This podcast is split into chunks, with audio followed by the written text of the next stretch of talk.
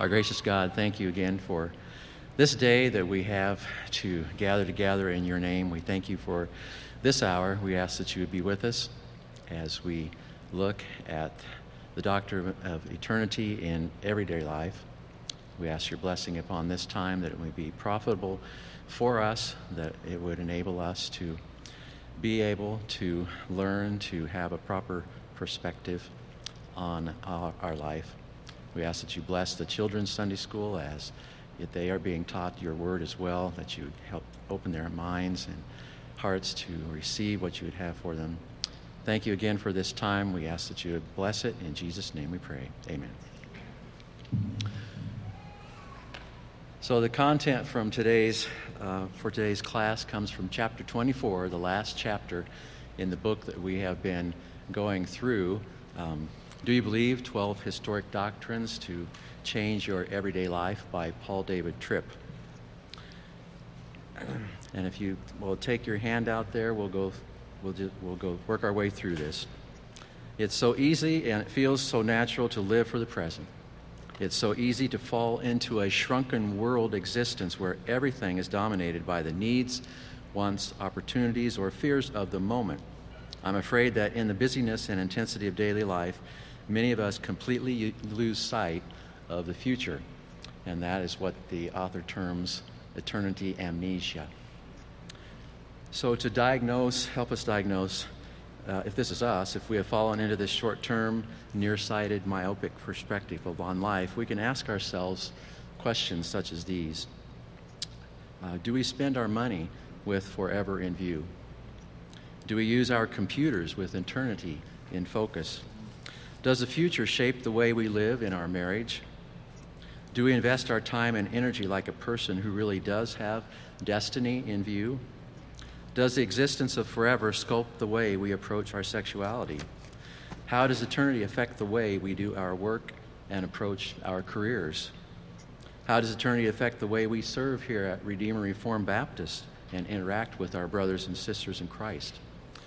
In short, does eternity make a difference in the way that we live in the present, in this moment? And finally, would anybody around us, observing us, conclude that eternity is in our thinking, that it really matters to us? So if you're like me, you probably thought, ouch, as uh, some of those questions were asked. And as we continue in this, this lesson today, we want to look at that, our perspective that we have an eternal perspective. So I'd like us to turn again to Psalm 73, where Pastor Nick took us a few weeks back. And as we read this Psalm of Asaph, consider how it is a perfect example of what happens in the life of a believer when he loses sight of eternity. So whoever has the mic, Psalm 73. Psalm 73, a psalm of Asaph.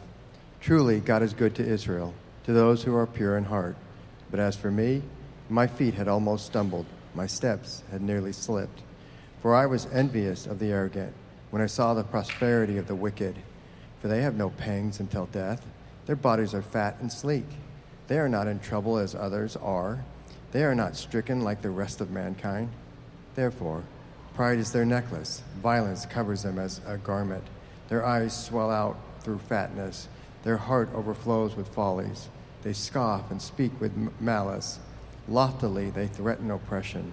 They set their mouths against the heavens, and their tongues struts through the earth. Therefore his people turn back to them and find no fault in them. And they say, How can God know? Is there knowledge in the Most High? Behold, these are the wicked, always at ease, they increase in riches. All in vain have I kept my heart clean and washed my hands in innocence. For all the day long I have been stricken and rebuked every, rebuked every morning. If I had said, I will speak thus, I would have betrayed the generation of your children. But when I thought how to understand this, it seemed to me a wearisome task until I went into the sanctuary of God. Then I discerned their end. Truly, you set them in slippery places. You make them fall to ruin. How they are destroyed in a moment swept away utterly by terrors. Like a dream when one awakes, O Lord, when you rouse yourself, you despise them as phantoms. When my soul was embittered, when I was pricked in the heart, I was brutish and ignorant. I was like a beast towards you. Nevertheless, I am continually with you. You hold my right hand. You guide me with your counsel, and afterwards you will receive me to glory.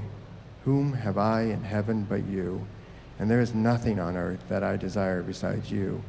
My flesh and my heart may fail, but God is the strength of my heart and my portion forever. For behold, those who are far from you shall perish. You put an end to everyone who is unfaithful to you. But for me, it is good to be near God. I have made the Lord God my refuge, that I may tell of your works. Thank you. So, what do we see here? In the first 16 verses, we see Asaph describing himself as one failing to live with eternity in view. What does he say? his feet almost stumbled, his soul was embittered, he envied the arrogant, he was pricked in heart, brutish and ignorant, like a beast toward his God. But then in verse 17, we have that word until. Until I went into the sanctuary of my God. He went into the sanctuary of his Lord, and God helped him to begin to see things from an end or an eternal perspective. And all of a sudden, even though had his circumstances changed, had the wicked changed, had anything changed in what was going on around him? No. Even though he's in the exact same circumstances and seeing the exact same things going around, his perspective is completely changed. And he ends the psalm with, But for me it is good to be near God. I have made the Lord God my refuge that I might tell of all his works. Not only is he accepting of his circumstances as from God, but he wants to tell others the works of God. He even says, I have nothing on earth that I desire besides thee. So, how can we avoid Asaph's trap in our lives? Well, the author suggests that we strive against the following. So, whoever has the mic, if they would read the first one unrealistic expectations. If you fail to keep eternity in focus, you will ask the present world to be for you and do for you what it can it never can. If you live a life that is shaped by unrealistic expectations, you will live a life burdened by disappointment at every turn.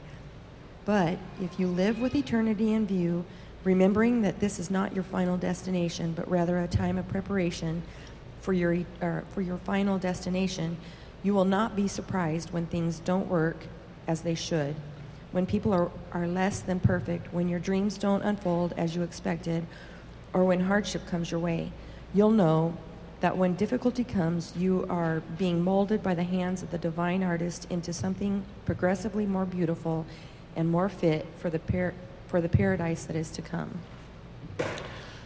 So we need to put away our eternity amnesia and remember that this is not our final destination, but rather the time that God, the divine artist, is preparing us for that final paradise destination through what we encounter in our lives in the here and now.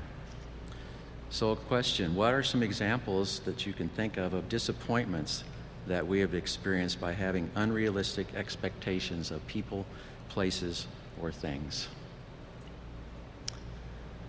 Gary?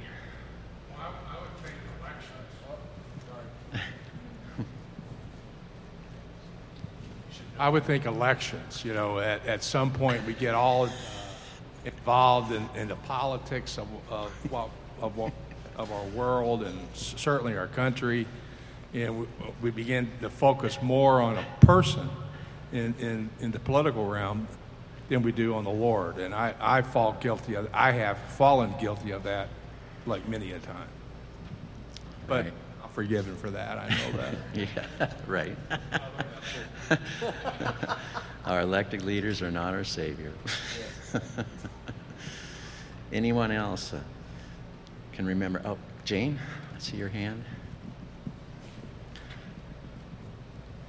Sometimes, even in the church, we have unrealistic expectations, or when things don't go right, or there's um, dis- dissension, or um, you know they don't do things the way that I think they ought to be done. you know, we get uh, disappointed. Some people just move on to another church, um, and we even put the church up there and expect it to be what we want it to be. Amen. Here on this earth, it's not the paradise church. I think PJ had his hand as well. Oh, okay.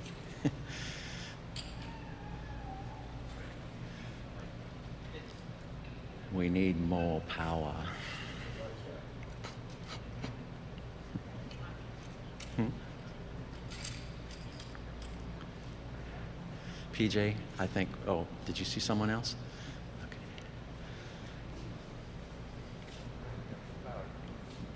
Oh boy. Uh, all that preamble means this must be good, but um, I, I think the person I have the most unrealistic expectations for is myself. I think I, I can save myself. I can be, you know, I, I can control my destiny. I can control my future, my world, my outcomes. You know, American dream. I just pull myself up by my bootstraps and I accomplish this myself. I can save myself, um, and yet I'm running away. Uh, I'm in, all the more in need of saving the more I try to save myself. Okay, great. Thank you. Brooklyn, I see Brooklyn's hand back there in the back.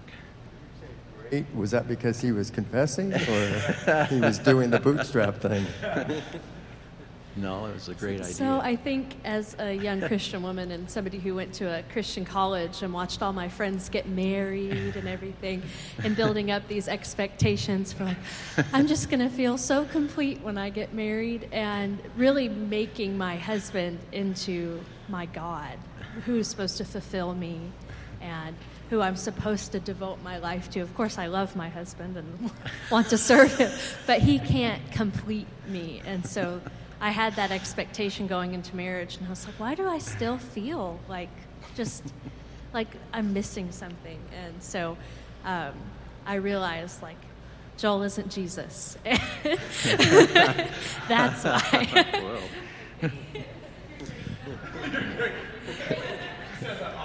yeah, I. Yeah, right. well, that hurts, but it's true in all of our lives. So a couple others that I expect I came up with. Uh, these are great. Expecting not to be sinned against by those closest to me. Or how about this one? Expecting that my wife should think exactly as I do about everything. And she does in everything that's important for eternity, but other things, you know, she has a different perspective. And I do well to listen to that respect, that perspective and, and take the wisdom that she provides. Um, or how about that my house or my car will never need repairs? and this one was mentioned already that my church will be perfect. Jane mentioned that one. I'm sure you could think of many, many more if you had the time. So we need to strive to have realistic expectations. So moving on whoever has the mic next, Carol. Too much self focus. You and I are created to live with something more than this present moment in view. We were designed to live for something bigger than the pleasure, comfort, and happiness that this moment can give us. We were made to live for something vastly bigger than ourselves, which, with a much longer view than this moment provides for us. Eternity requires us to face the fact that the spotlight of the center stage of our lives is someone else. Every chapter of our lives has been written for the glory of another. The got, the got to have it now or I won't be happy self obsession obsession with our culture never produces peace of mind and heart. It never results in content, contented living. So the spotlight on the center stage is not on us, it is on someone else, the Lord Jesus Christ. And the chapters of our lives have been written for His glory, not ultimate glory, not ours. Can you think of a time that self focus exercised too much influence in your life?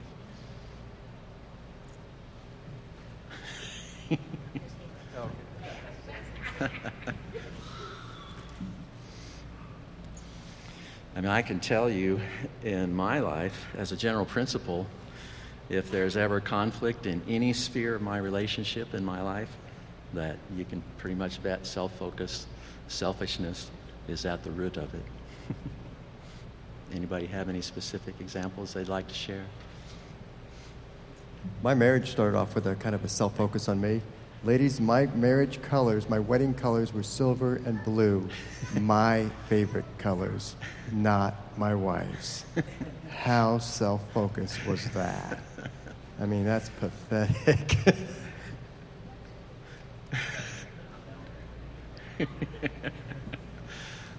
to be honest, it probably would be easier to count the moments when Yeah. I don't have too much self focus. Right. Um, and uh, especially even as a Christian, the, the, the parts that are hardest is when you realize, uh, for me, when even when I read scripture, I'm reading scripture maybe not looking for God, but looking for me.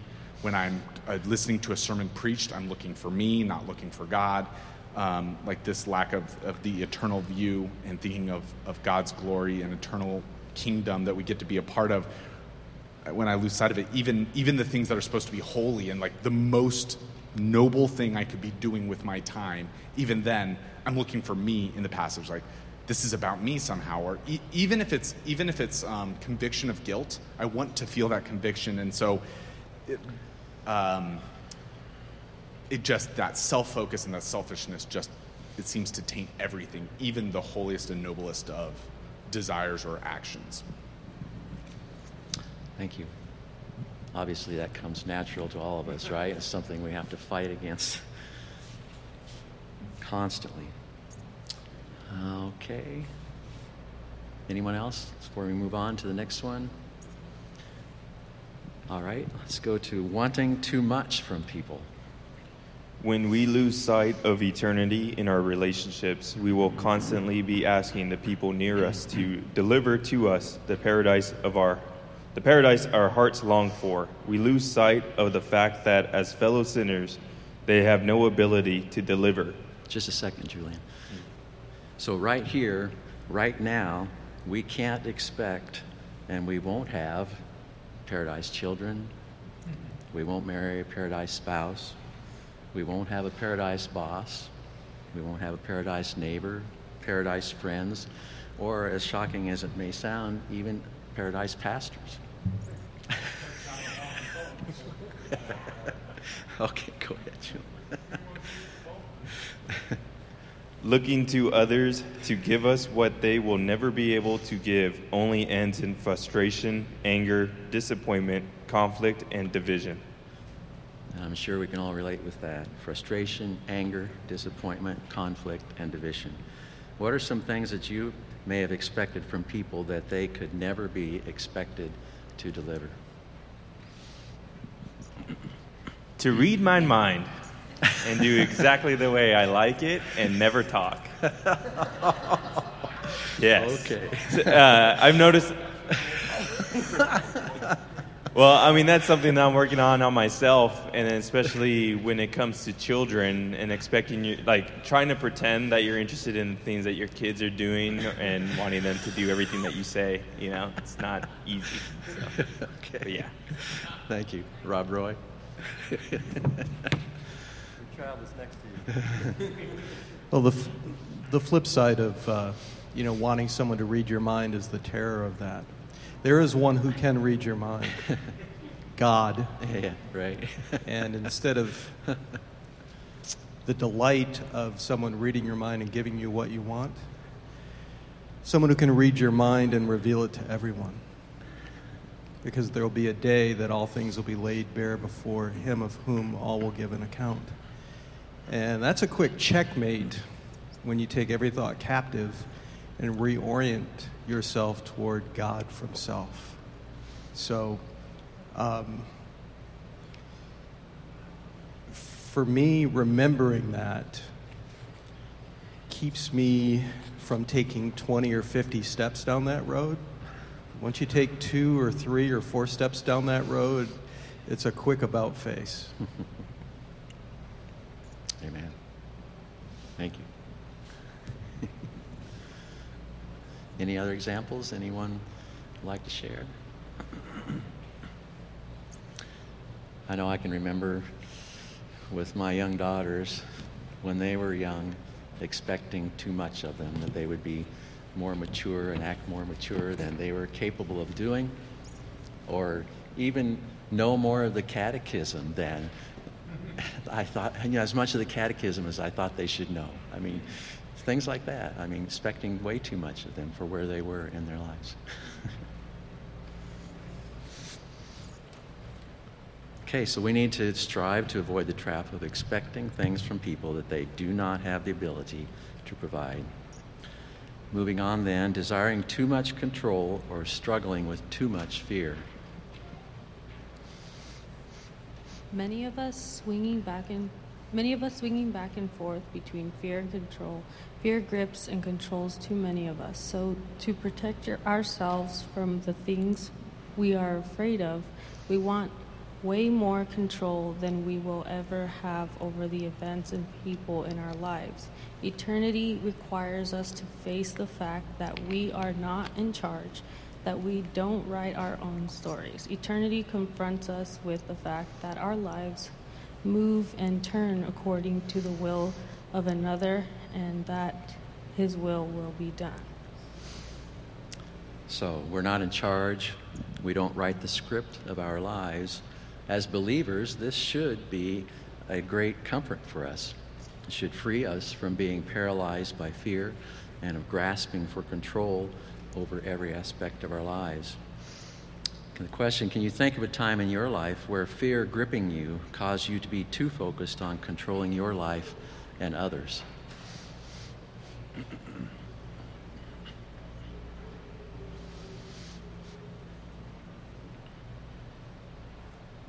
Michelle? Um, I think that uh, the culture, um, I'll say some people that are older than me and other, I guess, what, I guess they think differently. Um, they kind of, I guess the, I guess it focuses on sustaining yourself.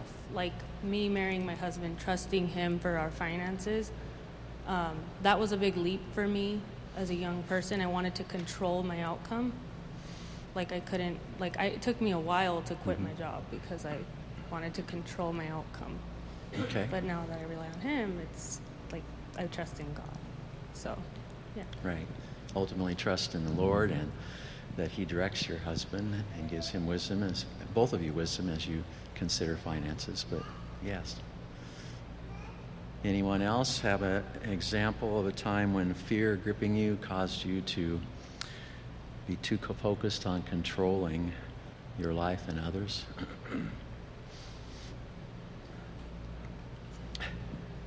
I can't take pauses in conversation. Um, uh, I think the most obvious example is evangelism.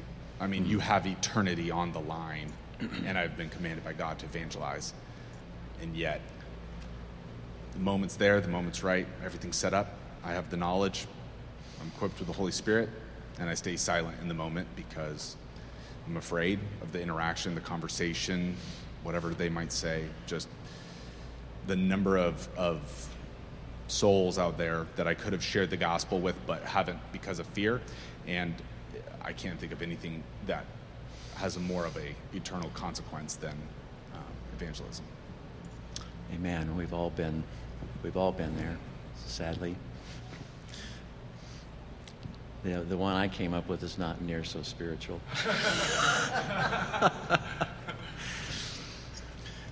I was thinking there was a, a period in my, in my life, um, and a number of you are aware of this and prayed me through this, that two years prior to retirement from my job, that there were constant layoffs. And you didn't have advance notice. You didn't know when you came in in the morning if it would be your last day or not. So during that time, it was um, I had to really fight the fear of being laid off from my job and wanting to be in control of whether I was able to stay there or not. And I had to keep before me the big picture that my job and uh, my God was in control. And it was if it was His will for me to be laid off, then so be it. But if not, then there's no way nobody, anybody would lay me off.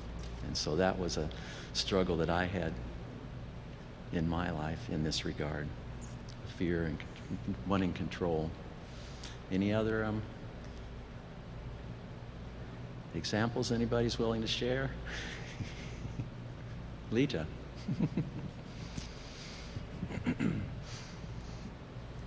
I think probably the most fearful time in my life was when we had five teenagers at one time.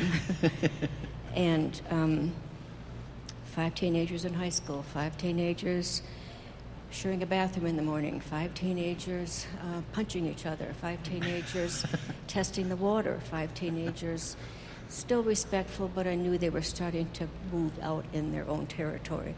And I would get in the car after I, they went to school, and I would, I don't know how I did this without killing myself or somebody else because I was just crying as I would drive to the mountains straight out when there was nothing out there. We could, we could just get and drive. And um, just asking the Lord for wisdom and for this fear to go away because I was starting to hand them off. And that's a fearful place for a mama and a daddy. Thank you. Yes, that um, I can relate to that with having two daughters and letting them go. okay, uh, doubting the goodness of God. We should keep moving on. Okay. So it, it's we're at when we lose sight. Doubting the goodness oh. of God. Yeah, I think I think many of us struggle. Many of us struggle to find where we are. I think. Okay, okay, I'm I'm there. I think many of us struggle at street level to hold on to our belief that God is good because some things that He brings into our lives seem to be anything but good. If you don't understand God's agenda for you, and his world, you will end up questioning his character. If you focus, if your focus is solely on here and now, it is easy to fall into this trap. So the question there, can you think of a time in your life that you have found yourself questioning the goodness, faithfulness, and love of God? Julian?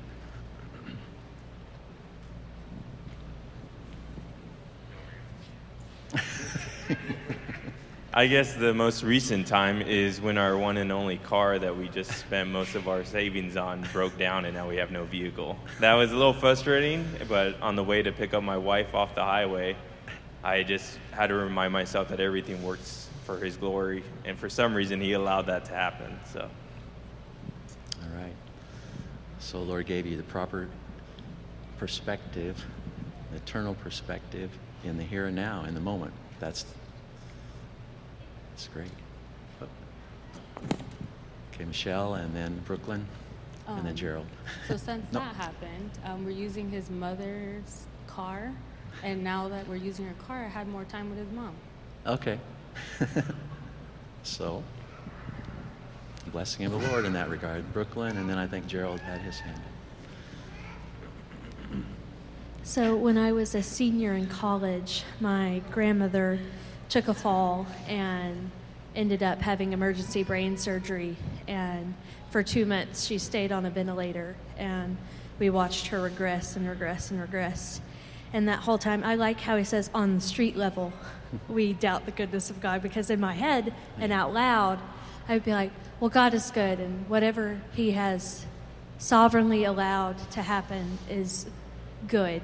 Like, but in, like in my heart, I was so like angry and so fearful because it's like she's not supposed to die. she she's supposed to be around forever, and there's no way God could use this for good. Um, but in reality, it has opened up so many conversations because of just the situation that led to her death, and just so many things um, I was able to talk to her more and my mom. It opened up a lot of opportunity for me to talk to my mom about the Lord and really depend on her as she watched her own mother die. And um, but I was definitely like, how could you do this, Lord? How? And so walking through that definitely was one of those times. Okay, it's so easy for us to slip into that thinking for the moment only. Gerald? Yeah, I was just thinking about a, a season of my life where I when I had a I had a little swimming pool business and I uh, for about seven years and um, especially in the beginning of that uh, of that season, um, lots of problems. You know, things I didn't know how to do and because uh, I wasn't competent yet and um, I just remember being very angry at God. Like, why, you know, why is this, why is this turning out the way it's turning out? And um, it, it, took a, it took uh, literally years, but there was a point where I finally realized that God's agenda was to make me like Jesus, and that changed my whole perspective. But it wasn't until I really saw that, um, I, you know, I just really doubted God's goodness. Right. God's agenda is to make me like Jesus. And Gary. Oh, and Chrissy. I don't know if I've ever questioned God's faithfulness and goodness, but I, I know I you, tested it many a time. Okay, just, uh, despite my disobedience and my, uh, he, he, has always been faithful. He's always been true. Uh, I, been down alleys I shouldn't have gone down. He got me out of those alleys. So I always appreciate his faithfulness, his goodness, and his protection over me during times that I wasn't really looking for it. So. Amen. We can all say amen to that. and Chrissy.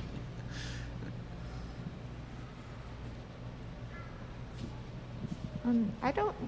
I, I think it's related to doubting his goodness, but what I think of is um, when things in my life aren't happening in the way that I I assume is best, or um, that I how how I would figure things out.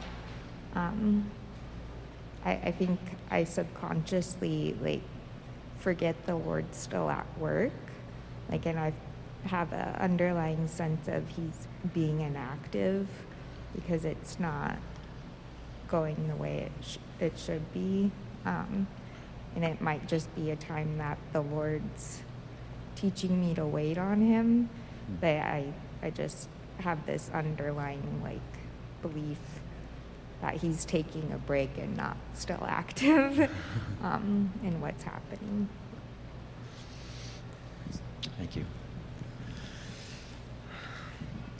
So I can think of, I can I could um, imagine people thinking things like, if God loved me, I would have gotten that promotion that I obviously deserved.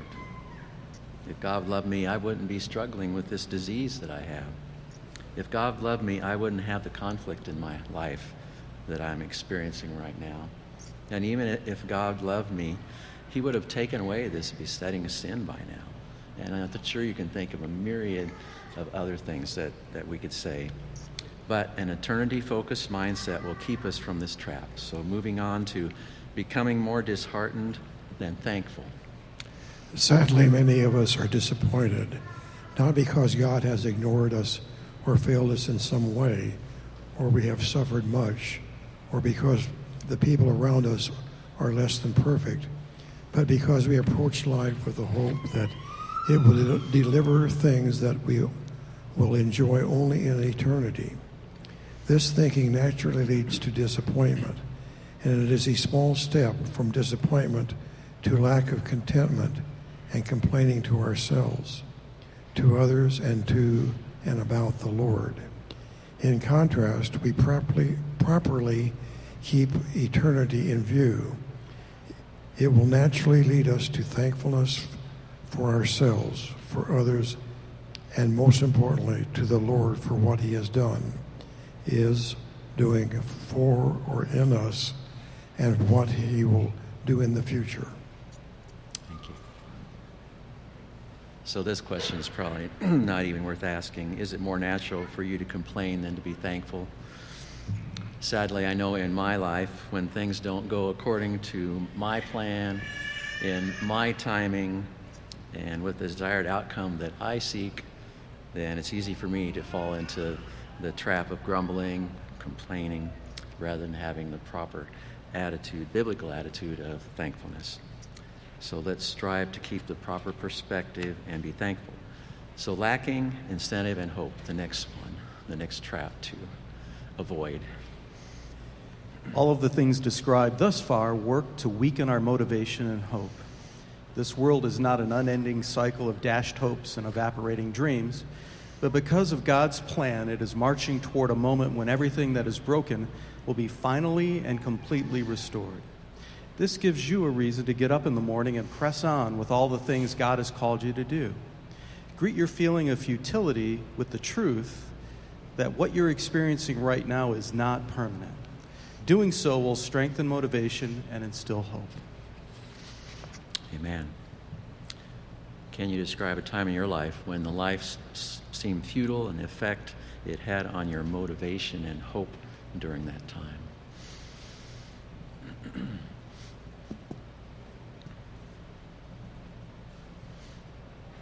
I have another work related one that came to mind for me. Remember work during that time of layoffs. Uh, You know, I was forced to find another position to stay employed. And that position was one that was outside of my wheelhouse, outside of my expertise and, and even experience. And I was in over my head, actually. So there were mornings when I got up and or I dreaded getting up because going to work because I knew uh, there was little hope of making any progress or, or being successful. And I had to fight. I really had to fight to remind myself that, you know, I was where the Lord wanted to be to be at that time, and that's where He called me to be. And I, I had to fight to, you know, get up, go to work, and do the best that me praying to Him constantly helped me, and He enabled me to do. So that was the only way that I could have any hope to continue in that situation. Any other, anybody else have any examples like that? PJ has one. It's probably more spiritual than mine, but. no, no, I'll go straight to work. Uh, I feel like 98% of my work meetings I, I come out of, or especially if I have to talk to HR or one of my leaders is, you know, talking to me about something, and I'm just like, this is what I'm spending my time doing. Like, man, I have a lot of Hebrew homework still due, and if I could study my Bible more, and like, honestly, even just on back at my desk on my shelf, I have all these things I'd rather be doing, um, and it just feels like, you know, you're having a conversation with an employee who's struggling to perform, and you know this is conversation number five and the 10 conversations that you're going to have and no change. There's just this like feeling if I start to think about it that I'm like, wait a minute, everything outside of work is so eternally focused and so valuable, and then this work just feels like going through the motions and just blah, like tasteless. Um, but uh, you know, oh, is it just for the paycheck? And so then, and it's quick to turn into almost even trying to use God and faith as like an out for like, yeah, see, this isn't very valuable. Um, and then, you know, Colossians 3 23 and 24 come to mind. Work as unto the Lord, because uh, your work is for God and not for men. And suddenly that conversation with that employee or whatever changes. So, no, daily, the daily, there's a time it seems like at work where I just want to think, well, I'll, I'll, just quit. We'll find a way to make this all work. There's no point to this. This I've had the same meeting over and over, and yet um, God clearly intends for me to work even uh, secular work um, as unto Him. Amen. It's all all in the perspective. So let's move on to tendency to deny consequences. The last one here. Thank you, PJ. One of the important functions of the doctrine of eternity right now is that it requires us to face the fact that life does have, does have consequences. You cannot live life. Li- you cannot live, however, you you cannot live however you want to live, but do whatever you or do what you you want to do, and make whatever decisions you want to make without consequences. There is a life after death. There is a final judgment. There is a, spa- a place of eternal punishment. The doctrine of eternity presents us with the uh, ultimate consequence. It reminds you that how you live really does matter. Thank you. So, for lack of time, I think we'll skip this question. It's one of the harder ones to answer, anyhow. But if we keep in mind that our God is a just God, that He's a good God, and there is a coming certain judgment in which those outside of Christ will be sentenced to eternal torment, it will help us to avoid this trap and keep our, our minds focused as we should. So, the chapter summary Eternity calls us to live for things that are grand, transcendent, and glorious, even as we live in the middle of the muck and the mud of a broken and sin scarred world. Eternity welcomes us to live with hope even when nothing around us seems to be working as it should, and we are simply not strong enough or sovereign enough to initiate the changes that are necessary. Eternity invites us to live with the author and the hero of the story in view, even though we can't physically see him or hear him now. Eternity warns us not to fight for the things that don't matter in the long run, but to invest our time, energy, and money in things that have eternal consequence. Go to Revelation and listen to the voices that are on the other side. What's the subject of their celebration? It's not wealth, power, grand palaces, people's acclaim, success, or achievement. No, the constant focus of the celebration is the Savior and his faithful and victorious grace. I'd like us to close uh, this chapter by looking at a couple passages from Revelation. Revelation 5. Well, let's do, since we're running out of time, let's, you can read Revelation 5, 6 to 14 yourselves, but I'll go ahead and look at Revelation 15, 2 to 4. And I saw what appeared to be a sea of glass mingled with fire, and also those who had conquered the beast and his image and the number of, of its name, standing beside the sea of glass with harps of God in their hands. And they sang the song of Moses, the servant of God, and the song of the Lamb, saying, Great and amazing are your deeds, O Lord God Almighty. Just and true are your ways, O King of the nations. Who will not fear, O Lord, and glorify your name? For you alone are holy. All nations will come and worship you, for your righteous acts have been revealed. And Revelation 19, 6 through 9.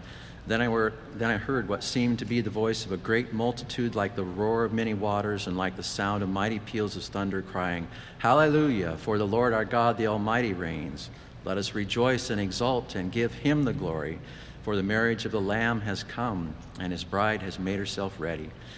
It was granted her to clothe herself with fine linen, bright and pure. For the fine linen is the righteous deeds of the saints.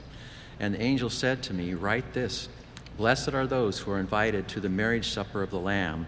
And he said to me, These are the true words of God. So let us fix our hearts and minds on the things that eternity will reveal really do matter. So, just a couple minutes, we have a couple minutes left. We've come to the end of the lessons in this book. And so, we've looked at 12 doctrines of the Word of God. And we've seen that their primary purpose was not information, but transformation. The informative function of the truths of Scripture is not the goal of the truths, but a necessary means to the goal of those truths, which is radical personal transformation in our lives. And one way to say this is that there would be no gaps between the doctrine we say we believe and how we actually live our lives in everyday life. Another way to say it is that true belief is always lived. Faith is never just something you do in your mind, but it is also a commitment of your heart that changes the way you live your everyday life. And so we pray that this study has been useful towards closing those gaps between what we say we believe and how we live our lives in everyday life. And may the Holy Spirit enable us to do so more and more each day as we spend time in and contemplate His Word from an eternal perspective. Let's close in prayer. Our God, our God, we do thank you uh, for this time. We thank you for this series and this book. we thank you for this morning and um, challenging us to think with eternity from an eternal perspective. Pray that, oh God, the Holy Spirit, that you would enable us indeed to bring, to diminish, to shrink, to even, if it would be possible, eliminate those gaps between what we profess, what we confess, and what we actually live in our lives. We need your help desperately to do this, and we ask for it. We pray these things in Jesus' name. Amen.